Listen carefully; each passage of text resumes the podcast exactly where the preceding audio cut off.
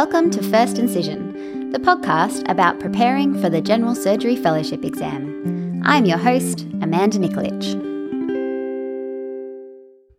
Welcome back to a special episode of First Incision. We are joined today by Emily Olive, who is a successful candidate from 2020.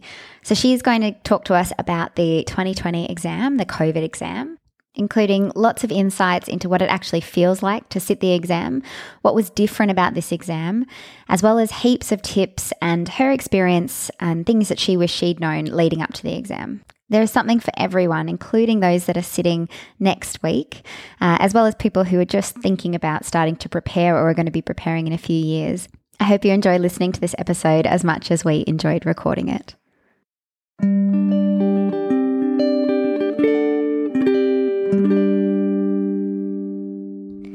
Welcome to the program.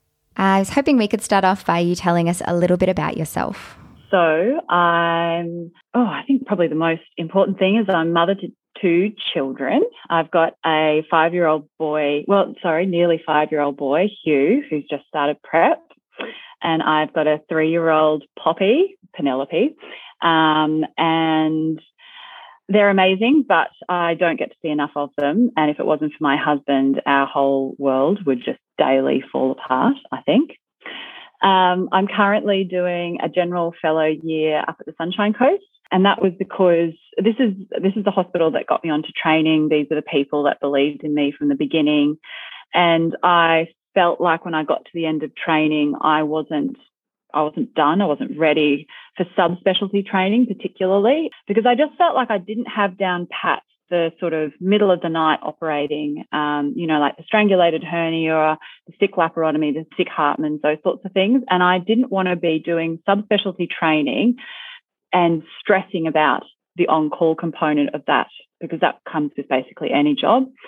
And so I wanted to go back to a department who knew me and loved me, basically and would support me. And it's been great so far. I just get to sort of do what I want in a way, in that I've got some independent operating lists. I do lists with bosses. I pick and choose which lists I want to do and what parts of those lists that I want to do. I do on call as much as I want, essentially, both in hours and after hours. And also, it's meant that we've been able to come home and live in our house that we bought seven years ago that I've lived in for three months. And it's on the beach and it's amazing. So that's me. I trained in Queensland and I moved everywhere through training, which was actually awesome in the end. Got to see lots of different parts of Queensland. I think that's me in a nutshell. Thanks for the introduction. I'm really grateful that Caroline put us in contact because you sat the exam last year, the first COVID exam. Yeah. Congratulations. Thank you. So, given you are so close to the exam, I'm hoping that you'll be able to tell us about what to expect and talk us through the different parts of the exam. But before we get into that, I was hoping you could tell us a little bit about what you wish you had known in the lead up to the exam or during your preparation for the exam before you started studying or before you got there. I mean, my biggest point was that I, I still remember basically, I think it was like March 2019 going, my mental health is my probably my biggest vulnerability, like anxiety, sleep, things like that. And I am going to, from the outset, make that my priority. And so I ran and I meditated and I did yoga. And I did that like religiously because I just knew otherwise I was going to be like I've been for every other exam, which is a total basket case. I think for the written, I don't believe that I placed enough emphasis on timing for the written everyone sort of talks about you've got to practice your answers to time. And, I, and, and yes, we did that, but I wasn't religious about it. And uh, that was nearly my undoing, to be honest, during the exam, especially because they've removed the ability to write the exam. I think unless you have special consideration, everyone types. And I think most of us can type, some of us not excellently. But on the actual day, there is no content I felt that I couldn't answer. You know, all the questions are really reasonable. If I had all the time in the world, I could have given stellar answers. But you are so pushed for time that you don't get a second to think and consider your answers like you normally would. And I'm normally the kind of person that finishes an hour and a half to two hours early in an exam and I check all my answers and I work out which one I got right and which one maybe not so. This one was down to like the last second and stop. So I think if I had to do it again, it would have not been because I hadn't have focused on the right content or depth. It would have been that I hadn't taken that timing component seriously for the written. I don't think there was many surprises for the Vivas, to be honest. I think I just didn't, again, probably listen to the advice that I got given and believe it. Everyone says, oh, it's a discussion between colleagues and, oh, they're just trying to get you through. They absolutely are. I stopped during my anatomy station and said to the two men examining me, You two are being so kind because they were, you know, I would give an answer that was maybe 70% and they'd want a bit more and they would gently probe, or I'd get something wrong and they'd say, you know, do you think there could be something else there? You know, they weren't in any way being punitive or trying to trip me up at all. They were trying to gently get the knowledge out of me in as quick a fashion as possible. And the other thing to say is when you do a good Viva, it's actually a really fun experience because you get to like demonstrate, look at all the hard work I've been doing. But I don't think I'd really believed that beforehand because I just heard that from so many people. And I thought, oh God, if I had to hear that again, I'm going to scream. But it's true. It's absolutely true. Like they were just trying to settle your nerves or something by saying that, but it wasn't the case. Absolutely but you're going to get in there and you're going to get sort of pulled apart by someone or showing up or whatever. I bulldogged last year, and I remember one of the pathophys questions was about um, choledocholithiasis and about why you would get a coagulopathy. Yeah. And I was, you know, had my ear up against the door, of course. yes. And I, the examiner was asking, you know, why would you get a coagulopathy? And the examinee gave an answer, and then it wasn't quite right. And they said, oh, well, could it have something to do with, you know, the blockage and the bile not getting in there? And they really led them to the answer. And it was like, yes, the trainee knew it. Absolutely but they weren't trying to trick them. They were literally trying to help get the information out of them, which I, yeah, was really surprised by. Yes, absolutely. At the end of the day, what they're assuming is that we've all worked incredibly hard, that we all have that knowledge in there, and that on the day you're going to be confronted by your own nerves and anxieties, and that that information isn't going to be as readily achievable or retrievable, I should say, what I would say is that the, the Viva is so much more doable than the written because the written, it's you and a computer and there's nowhere to go. You know, if you drop the ball during the exam, then there's no one there that gently mm. prompts you or guides you back. Whereas in the Viva, you're actually so well cushioned by two people who know the answer, assume you probably know the answer and are trying to get you to that point.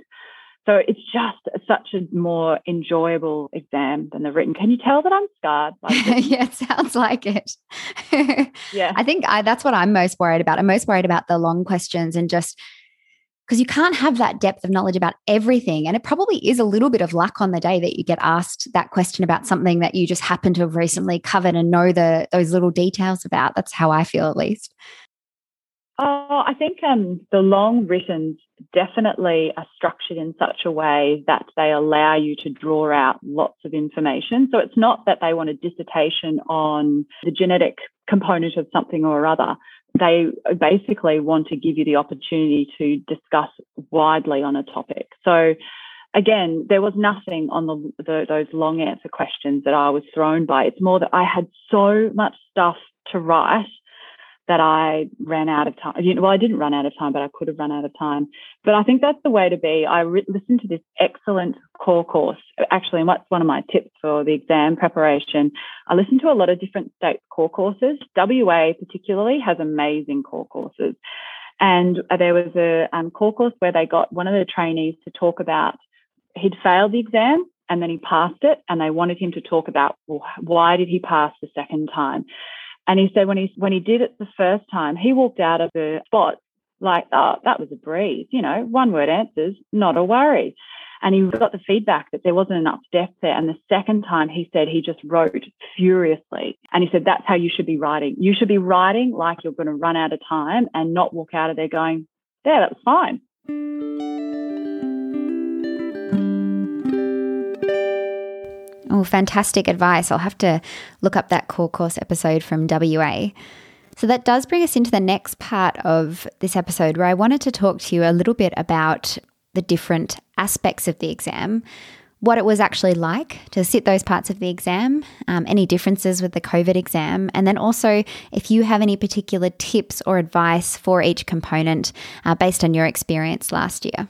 Um, well, I think by the time you go to sit the exam, you know exactly however many spots and then there's shorts and this is the amount of time you should be spending on each question and you've practiced so many of them that you really walk into it quite well prepared from that perspective. The COVID exam was different in that it was a, a typed exam.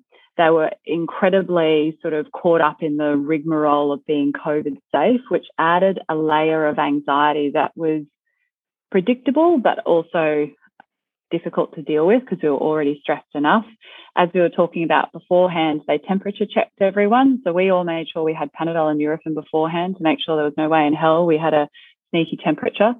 So the first paper you sit is the spots, and that's meant to be 25 questions, and they're meant to be fairly sort of short answer questions. And there's a, a, variety of different prompts. It might be just a written stem, there may be a clinical photograph, there might be a CT scan, single shot, and then you might have then sort of three or four questions to answer.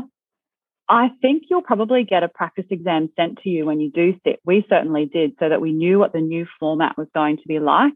We were the first ones to sit it typed, and then it became only typed basically you can type as much as you want. So there's not like a, a, limit to how much you can put into a box. And I actually think typing is a bit of a benefit in ways because particularly if you're a bit flustered or you're not quite sure, you can jot down a few things like headings and then you can go back and you can fill them in, which is quite difficult to do if you're writing a paper. So I think that's one of the advantages. And even if you do get time to check your answers, you can easily fill back in bits that you might have missed add things in or think, oh no, that actually just sounds like rubbish. I'm going to delete that and start again. So typing it makes it easier. The hard thing I think about typing it, particularly um, for the spots, is that you have, it's difficult to gauge how far through the exam you are. When you're writing a booklet, you've got a physical thing in your hands that you can kind of you know, fold a corner down and be like, that's halfway. I need to be at that spot by like, you know, 10, 20 or whatever the time is. So you don't run out of time.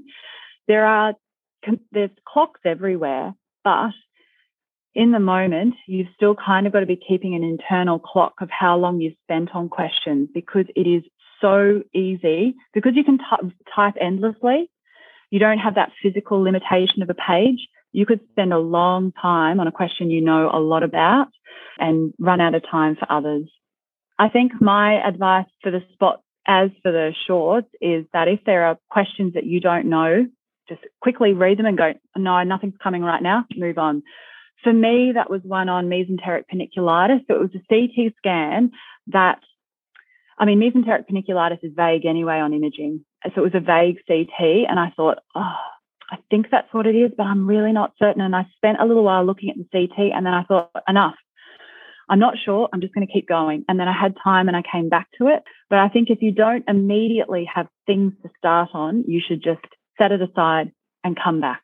And then the short answers. So there was a new question introduced, which is common to all specialties.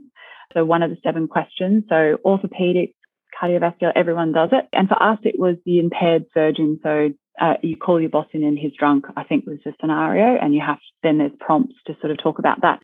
We as a study group ran through what the potential scenarios could be. Like COVID was obviously very topical and they'd only recently written the paper. So they'd rewritten the paper in like June, July. So we thought, okay, that's totally gettable. But you know, the usual things like the impaired practitioner and, and things like that. So I sort of had an answer, but not really. But I think it's just going back to that first principles. It's it should be something though that you should prepare for as a group and have some answers floating around in your head because um, I don't think it's something that you should really fail on. I think it's just that they're trying to sort of demonstrate across all surgical specialties a bit of non-clinical competence. Oh, that's interesting. I wasn't aware of that. That's almost like um, the things that you study for the interview. That's exactly right. It's exactly the same stuff. So I think I just regurgitated all that stuff that I'd talked about at the interview. Um, and, and maybe you've had through training, you've actually had experiences of those things, and so you draw on that as well. So that that question wasn't too difficult. But I think the thing with the written is that, oh, well, I felt like there was nothing on those papers that I couldn't answer. It was all about time. And all of my mates felt the same way. You know, at the start of the exam, they say, oh, you can, there's water up the front if you want it, and you can, you know, put your hand up if you need to go to the bathroom. Like none of us had time for any of that stuff. And you said there definitely are clocks around that you can see, so you can see what time you're up to. And yeah. oh yeah, there's a clock on your computer. It's either a count up or a countdown clock on your computer, and then there's one at the front of the room. But even still, you sort of need to be um, like there's no like you're now you're approaching halfway. There's none of that mm. stuff. You know, you really need to know. And so because as a study group we had practiced to time so much, we were we were at that point of just like you knew what it felt like. Yes, exactly. I knew what it felt like to write a spot or a short to a certain amount of time. But even still, it is so rushed. And is there paper there? Like if you want to draw a picture or a flow chart, can you do that? There is, yeah. So there is paper. Again, I don't know.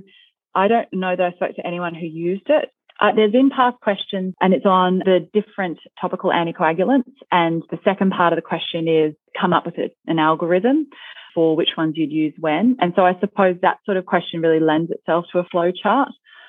I don't think we had any questions that really lent themselves to that. But yes, you certainly can. And you just have to sort of say that this pertains to whatever question and it all gets submitted to the to be marked. And the pictures that they show you, are they pretty like it's pretty obvious what they're trying to show you? I mean, I know you mentioned the panniculitis one, but was it oh. were some of them a little bit borderline? Yes.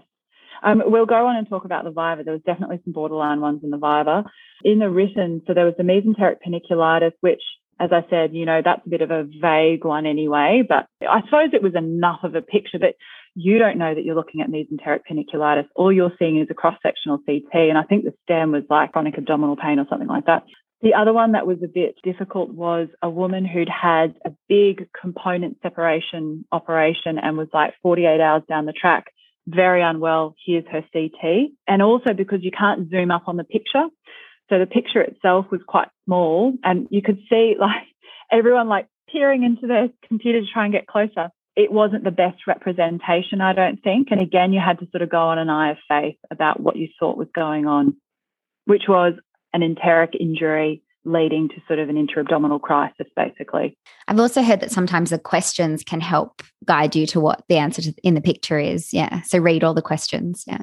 Absolutely. And don't make, you know, this is just like exam technique 101, but like read the question properly. One of our mates, the one of the questions was a, an ultrasound of the spleen with, I think it was a, it wasn't a cystic lesion of the spleen, it was a solid lesion of the spleen. And you had to talk about, you know, the differentials and management and things. And he just saw the, the ultrasound picture and went, liver.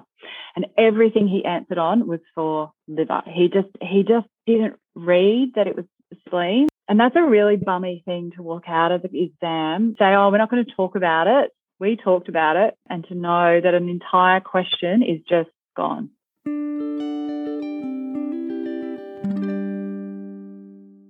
So, the next thing I wanted to talk about was the Viva exam, which is obviously the oral component of the exam. Did you want to run us through your experience again and any tips that you might have?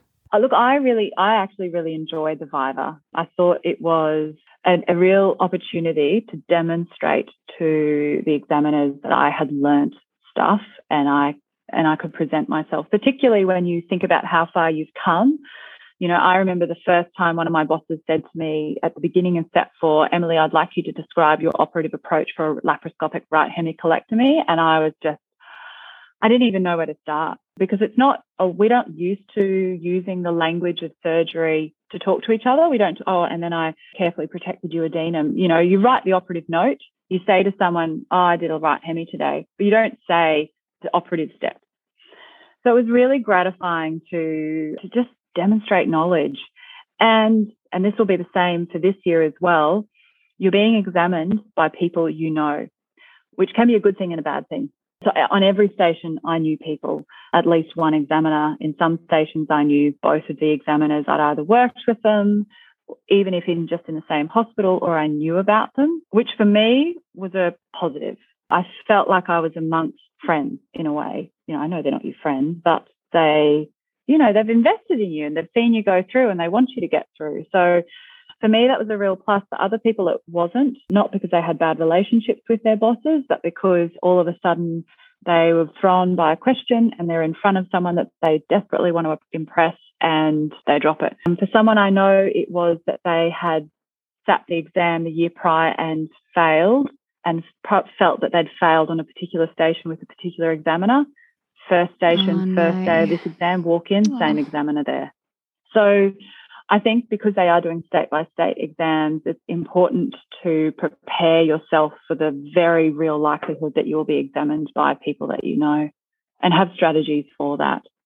So the Viva in Australia is over three days. So the first day is the operative Viva and then pathophysiology.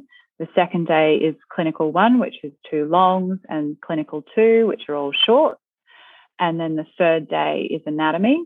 You spend a lot of the exam in marshalling. So the actual exams themselves go for 40 minutes. It's over in an absolute blink of an eye, but you have to be marshaled beforehand so that you don't see people coming out of the exam you do the exam and then you're marshaled afterwards in a room to make sure you don't again meet people who are just about to go into the exam so for several hours you are in an exam environment that of that only sort of 40 minutes are you doing anything productive you just go into a room and you stay in that room and you are with two examiners plus or minus an observer so there are people who are observing the exam because they want to become an examiner or they're observing the exam to make sure that it's a rigorous exam. So there's often someone standing in the corner of the room.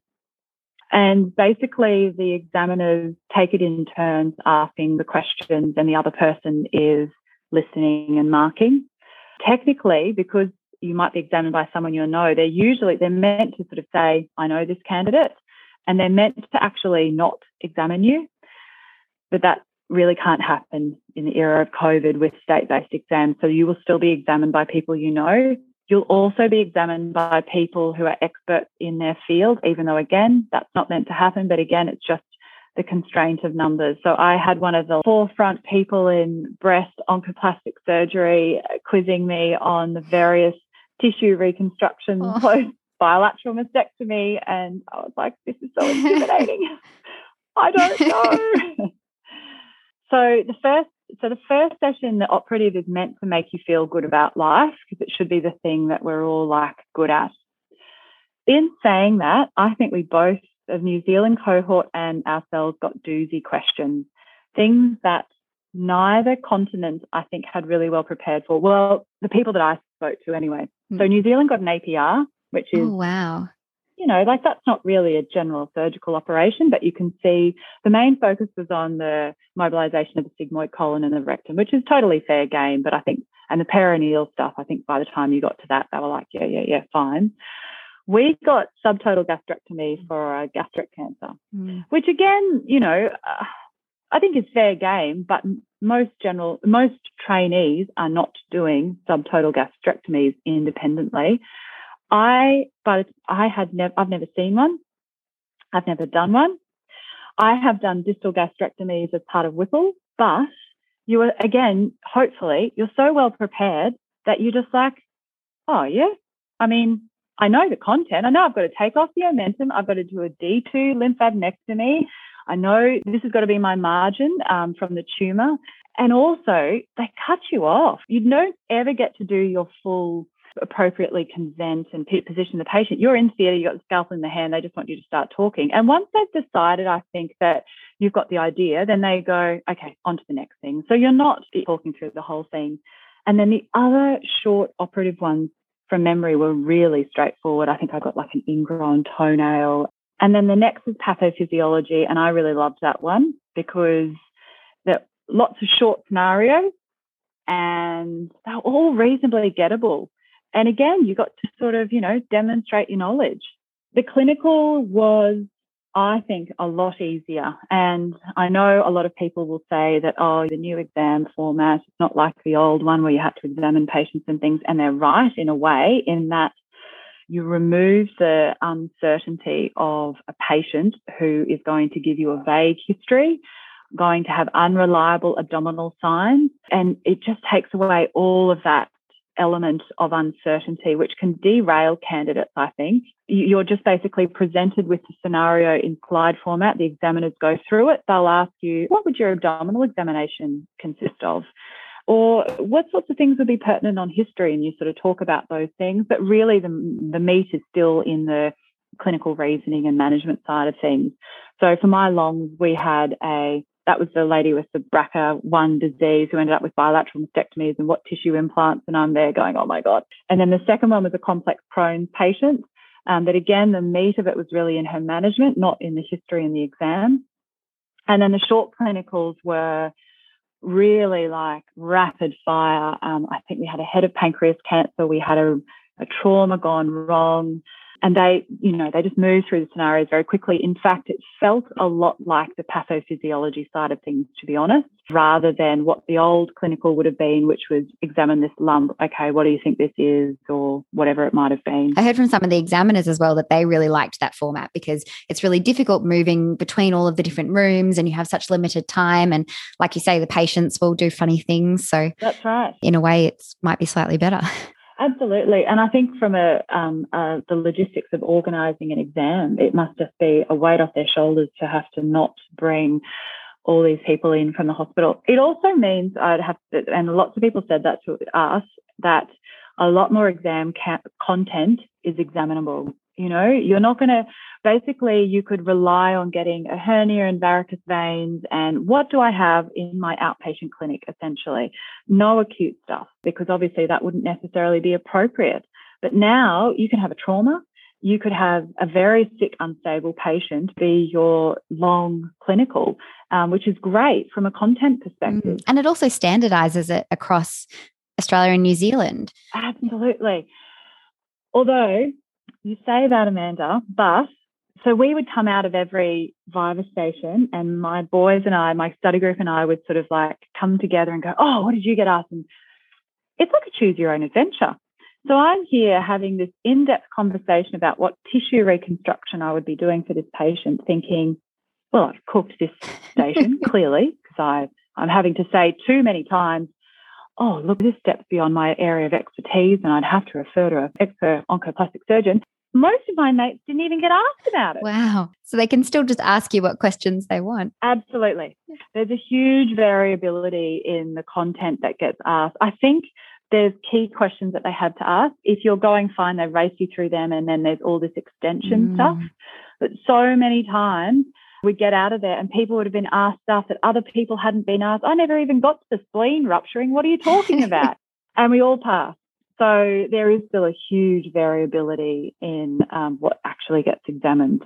I wonder if the examiners get bored asking the same questions. They want to talk about something different. Um, potentially. I mean, again, I suppose it has to be standardized, so they can't go too off piece. But yeah, I think if they have someone who's all over an aspect of content, then yes, they can stretch them a bit further just to see. And look, one of my favorite bosses, who's one of the examiners, says it's so nice when a candidate teaches you something you don't know, or they absolutely kill it because you're just watching this person in full flight, as smart as they're ever going to be. And it's like, go you. Let's let's ask you some more questions. Oh, that's nice. It's good that they do experience that. yeah, especially because they know you. So this one particular boss afterwards said he just felt like a proud father watching these candidates coming through who were all doing so well. He was like, oh yes, you know. And then the final station, the final day is anatomy. And I think we all compartmentalize, well, I'm generalizing here. I think anatomy does tend to get compartmentalized into a future mm. box. Um, I would encourage people to not put it in the future box because I put it in the future box and the night before I'm like cramming things in. And I mean, I would say my abdominal anatomy knowledge is excellent and my head and neck stuff is okay, but my limb stuff is, oh. And we had a lot of vascular so we had popliteal artery and the trauma question around, centered around the popliteal artery and the popliteal fossa. And more than I had sort of, I suppose, prepared for. There was angiography. So the prompts are predominantly radiology. There was the iliac, so the external iliac, so femoral triangle sort of stuff. The one that was, I suppose, different, and this is coming back to what we were talking about on the written, is the quality of the imaging that you get shown is not necessarily great.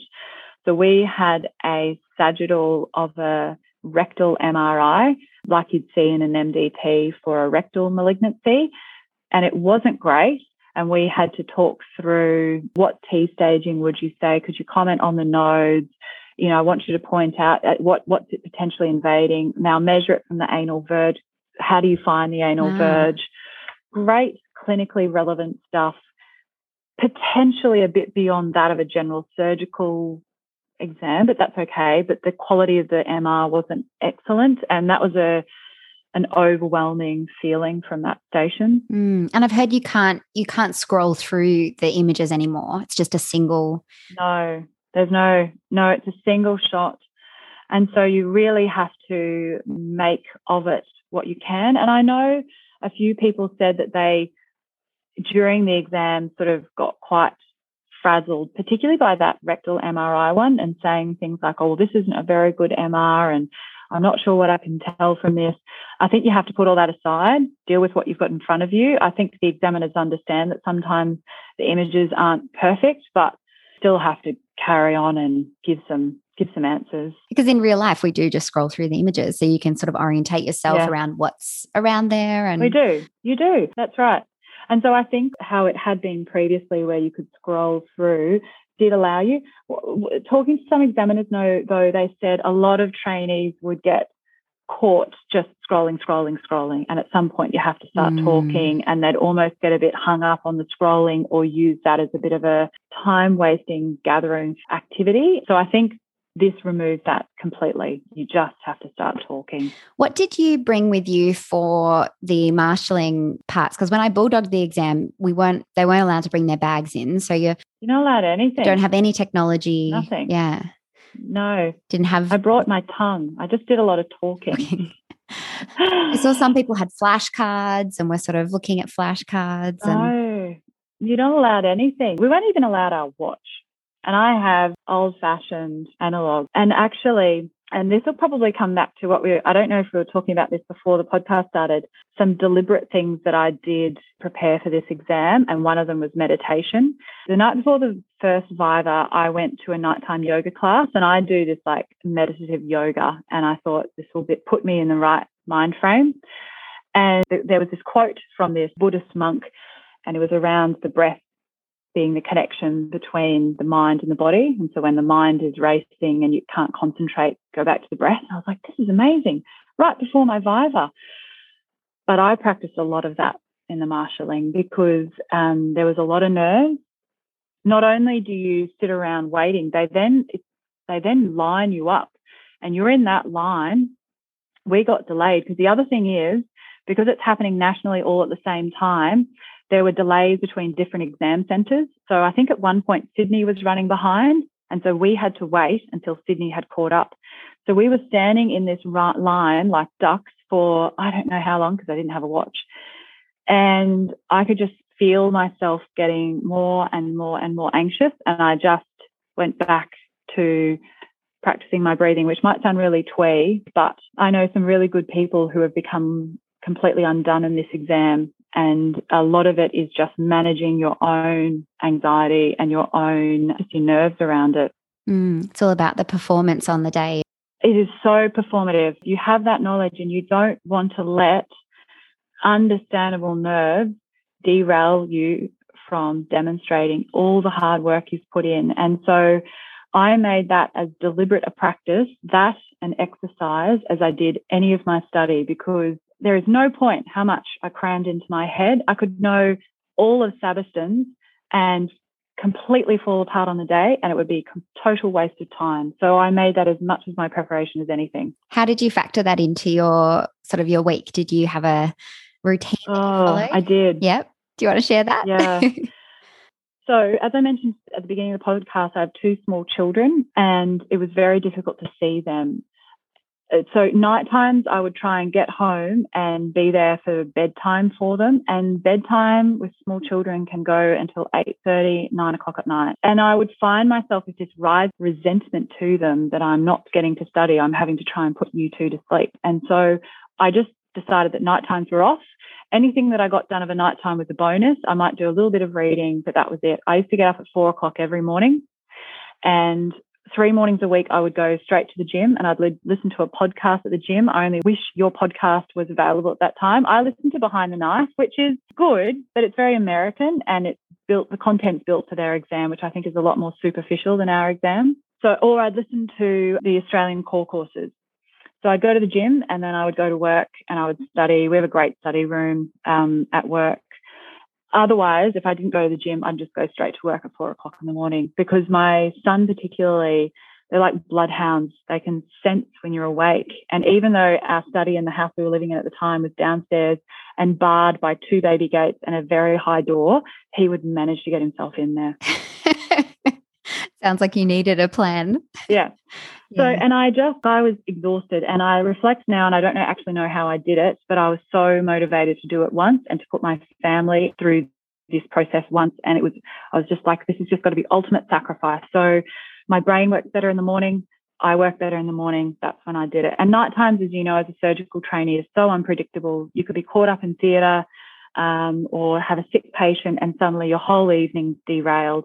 And I also used to find after the kids had gone to bed, I'd be exhausted. Later in the piece, when we were getting more to the crunch time, um, I, we zoomed. My study group and I zoomed which was an amazing thing to come out of COVID, to be honest. So, eight o'clock at night, we had a Zoom date. Whoever could make it would make it. So, before the written, we would do a paper a day and we'd just go around the group answering our answers for the different questions. And we would, I don't know how to sugarcoat this, we would just pull each other apart, you know, to build each other up.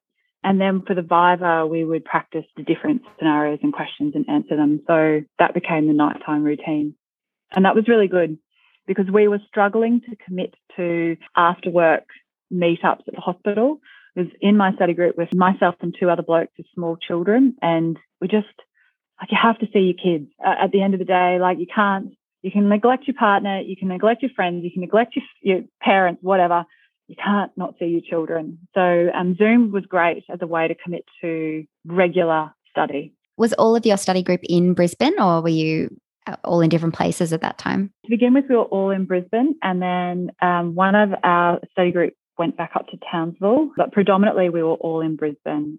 And look, and I would say for people who are starting to, they're in the pre contemplative or contemplative stages of getting together and working out what they're going to do to study for this exam, is I would get a study group. It doesn't need to be big. It can just be one other person. You do not need to be co-located. I think it becomes a bit of a popularity contest and it doesn't need to be. It just needs, it's a bit, almost a bit like a fellowship. You need another person or group of people to keep you accountable. They become so important to you. They pick you up when you're down. They keep you on track. They keep you focused, but also they provide context. You don't know. You could be preparing completely inappropriately. Your answers could be shocking. You need other people to listen to your answers and say, that was absolute rubbish. I don't know what you were talking about. I think something that I'm going to reiterate when I listened to Alex Craven's podcast with you, he talked about being kind to each other and accepting good enough answers, which is something that we all listened to Alex's podcast and then went, Oh God, I'm so sorry.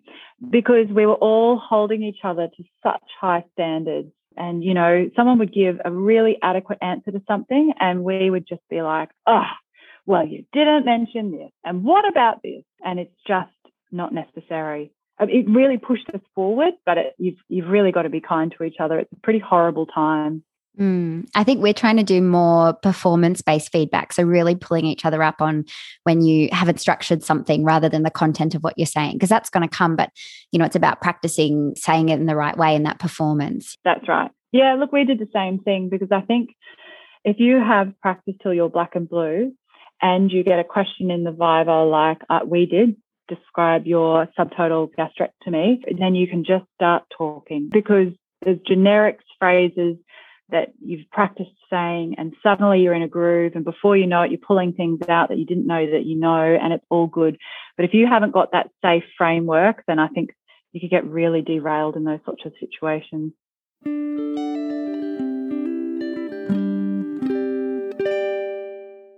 I jumped forward to the exam without asking about preparation tips and things that you did, but it sounds like we've sort of covered that. Is there any other tips or tricks or approaches that you use that you think would be good to share? I don't know, there's so much content out there that it can be overwhelming. I think you write your own notes, you use someone else's notes. It's, it's really an individual thing. I think, um, you know, try and get in the beginning, go for a real depth of content. Um, but towards the end, There are some really good, simple textbooks which are good to sort of thumb through right beforehand, um, like Textbook of Surgery, which is an Australian publication. There was a new edition January 2020. It's an excellent one pager on everything. Radiopaedia is an amazing resource. If you need to know the answer to any of life's questions, it's probably on Radiopaedia. The core courses from around Australia, as I've mentioned multiple times, and just say it again, are awesome. They're the ones that you can listen to through the GSA website. That's right. Yeah. And for any Queensland trainees, particularly who are listening, going to listen to this podcast, put yourself out there during core courses. I'm sure people got sick of the sound of my voice, but I used for those core courses like they were mock exams. And I, if people weren't answering, I was like, oh God, okay, I'm going to give my answer because you would rather look like a fool in front of your colleagues than fail on the day. I started by just getting a handle on the depth of knowledge and I used um, a variety of resources. The companion series was kind of like the backbone, and then I added to it with a variety of other things. And I think that the biggest thing is commit to it and commit to it early. You know, I sort of told myself basically that first rotation of set four, okay, from now on, every day I'm going to do some study and I don't care what it looks like. I think when you overwhelm yourself with, I'm going to do three or four hours study every night, blah, blah, blah, you can really set yourself up for failure. But I just sort of said to myself, every day I'm going to do something. And then it just slowly built on from there. And I think that's probably the biggest thing. Get started and commit to it and work as hard as you can because you never want to do it again. Podcasts are amazing, not to just blow wind up your skirt, but I'm like, I'm blown away by what you've done. I just think it's just such great initiative. Awesome study preparation for you, but the, there was nothing like it. A lot of us commute or we want to go to the gym and we want to feel not guilty about doing that. And so I think utilizing that time, put on a podcast, just some like really nitty gritty things as well. I would say when you get closer to the written and the viva, you need to give yourself things to look forward to. So the weekend after the written, I went away with my little family. And then the week after the written, I did no study at all. And my study group and I, there was total radio silence. It was quite weird. By the end of the week, one of the boys was ringing me going, I haven't studied for a week. This is strange. um, it was really important to like just have some time. And there's a big gap this year between the written and the Viva. So I think we've got eight weeks or yeah. something. Yeah. Yeah. So you do, you do, you need to take some time and restart. And then after the Viva, I had a week holiday planned that pass or fail, I was going on that holiday. You need stuff to look forward to because you've basically sacrificed everything good in your life for about 12 to 18 months. You deserve it. Yeah, absolutely. This has been absolutely amazing. I've learned so much chatting to you and it's it's actually so valuable just to have all those little perspectives, even what it feels like to be sitting there and where the timer is on the computer or, you know, how you actually feel in the exam is something I think that helps, like you were saying, with those nerves, just knowing a little bit about what to expect makes a big difference.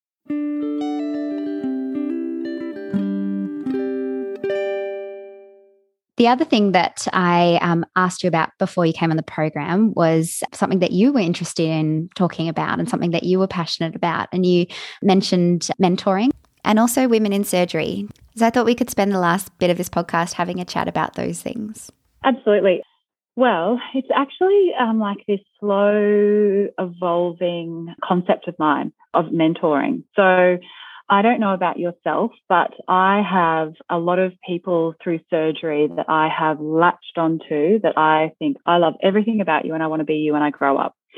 It's a bit of a passive process, as in they probably don't know that you're loving everything about them. What was really surprising in my final term as a trainee is one of my bosses basically took me aside and was like, This is what I see for your career. This is what I want you to do. And I was like, oh my God, no one's ever done that. I've actually felt the whole way through my training like someone was going to tap me on my shoulder and say, Emily, this is just not really for you. So to have someone like seek me out was really quite um, powerful and it really got me thinking. I've had a couple of friends leave surgery. I myself contemplated leaving surgery after the birth of my first child because I just didn't want to go back to work and leave him and all the usual things. And it was only because I have an amazing husband who said, No, you have to go back. This is your thing. You love it. And I went back to a job where I was surrounded by people who love and value me. Did I sort of continue on? So, probably those two things coming together has made me start to really think about the whole idea of mentoring. And I would like to, although I'm just still working through the feasibility of this, set up formal mentoring within surgery. Now, I know orthopedics do it. One of my mates had a mentor assigned to him when he first started training, which he really took up and loved. But nothing like that exists in general surgery that I'm aware of. And I feel like a couple of things. There's some good people who end up quitting surgery because they get lost, disillusioned, or overwhelmed by the whole process.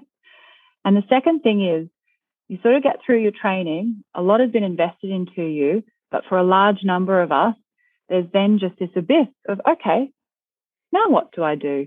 What should I have been channeling my effort into? What would I be good at? Where would I work? And I just think that if you could marry people up, trainees with surgeons, and have an actual formal process. Now, speaking to a couple of my bosses about this, obviously there would be people who wouldn't be interested in it. You know, they'd find it a bit forced and a bit twee. But I actually think that even if it was only beneficial to a handful of trainees, that's a handful of people every year who have a meaningful relationship with someone who's actually interested and invested in not just them on that term, but them growing to become a surgeon. Mm. It's so interesting because my um, colleague who's in Adelaide the other day is at a great hospital, and he said that he got to the hospital and they had a meeting with him and they sat him down and said, so, where are you up to in your training? How many scope numbers do you have? How many majors do you have? What do you want to get out of this term? Let's move these lists around with this rotation because we can do an extra scope here, we can do that here. And let's get you to get out of this term what you really need to get out of it and to get you where you want to go. And he was telling me about this and was so yeah. shocked. He's like, you know, I'm in my fourth year of training and no one has done this before. Yeah. And I was thinking about it and thinking, no one's done that with me. There's you're sort of just made to sort of fumble through and find your own path and absolutely. I got to the end of training and I was like, Jesus, I haven't got all my upper scopes. Like I had to scramble to get all my upper scopes. So you can get through training one by fluke, two without necessarily attaching significance to some key learning opportunities, and three without ticking off the very basic things that you need to finish training. Look, I agree with you. I there's always that tick and flick that you might sit down with your fellow or your boss just to say, what do you want to get out of this term? But that's probably about as far as the conversation goes. Surgeon is not just a technical person. There's there's such great non-technical and communication aspects to it. And I just think if you invested energy and time into people, you could create such better contributors to the surgical world. That's my goal. And also from a completely selfish perspective, it's also feeling like at the end of the day that you've got someone who's vested in you, that there's a path forward. Yeah. And to feel like you're being noticed and recognized through training and that you're valued. So if you do get to those, you know, divergent points that you you you feel like an option of continuing on yeah. is there and that you're going to be supported in that. That's right. Like I was really lucky and this is the thing that's been playing on my mind recently is I didn't quit surgery because I had great supportive factors around me. I had an amazing family, amazing husband, and I also had bosses who they didn't know it at the time, but they provided the environment that I needed to keep going. So if you don't have those things around you and you have all the things that we know weigh trainees down, then the balance can tip and good people leave. And so if you could put in place some of those resilient factors, and some of them are having bosses that you can ring and just say, you know, I'm desperately unhappy about this, or I'm lacking direction here, or I'm really struggling with this aspect of training. I've been lucky in that I've managed to attach myself like a barnacle to some really amazing surgeons, but not everyone necessarily like that personality wise, or they might not have had those people within their training to sort of attach themselves to. And then you've got that missed opportunity, I think, to get someone through. Mm. And from a personal perspective, I think the other thing is there's not a lot of female bosses. Like I haven't worked with that many, you know, especially in some of the specialties. I've never had a female boss in that specialty. So it's really sometimes hard to try to find a mentor or someone to guide you when you don't feel like they have a similar perspective to you. And so maybe that formal process where you could be matched up with somebody who is a bit more like you um, would be really valuable. Yeah. You can't be what you can't see. And I I'm really lucky in my current job. The director of surgical services, she's a general surgeon. She's a woman. She's amazing. Two of my three current bosses are women, and there are other females within the department. But that is almost unheard of. You're absolutely right. Which brings me to my next passion, which is women in surgery. It's interesting because I um I would never have described myself as a feminist until I had children because I never saw myself as any different to my male colleagues. I love my male colleagues.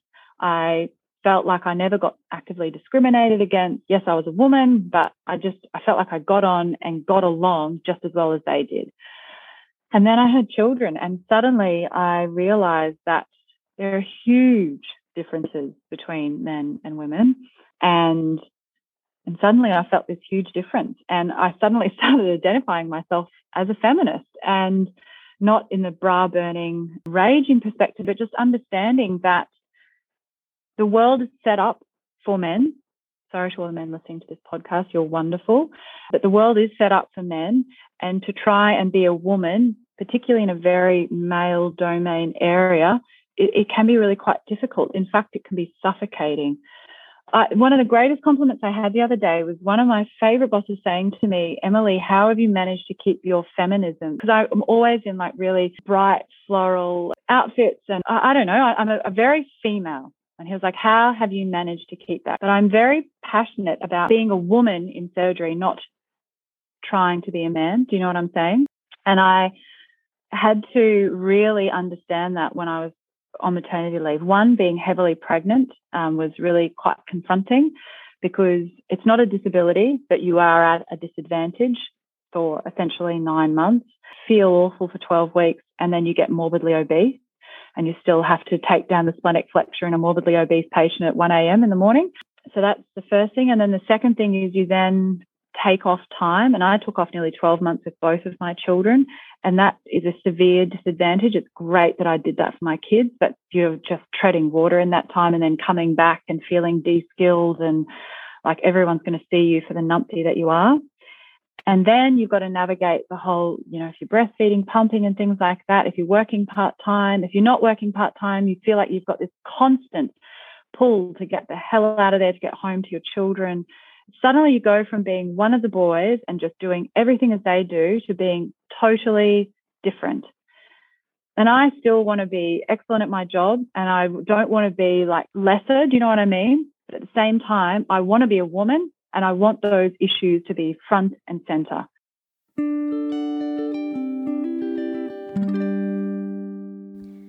And that wraps up our episode with Emily. It was so great to chat about all things exams, as well as mentoring and women in surgery, which are things that I'm also really passionate about. So I hope everyone listening to the program got something out of this episode.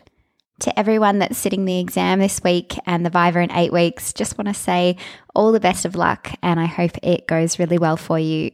Trust in the months and months of sacrifice and hard work that's gone into this moment. And I hope that this really feels like the victory lap on the back of everything that you've already done. It's time to close up. Thanks for listening to First Incision. If you have any comments or feedback, send us a message at firstincisionpodcast at gmail.com or follow us on Instagram at First Incision. Happy studying!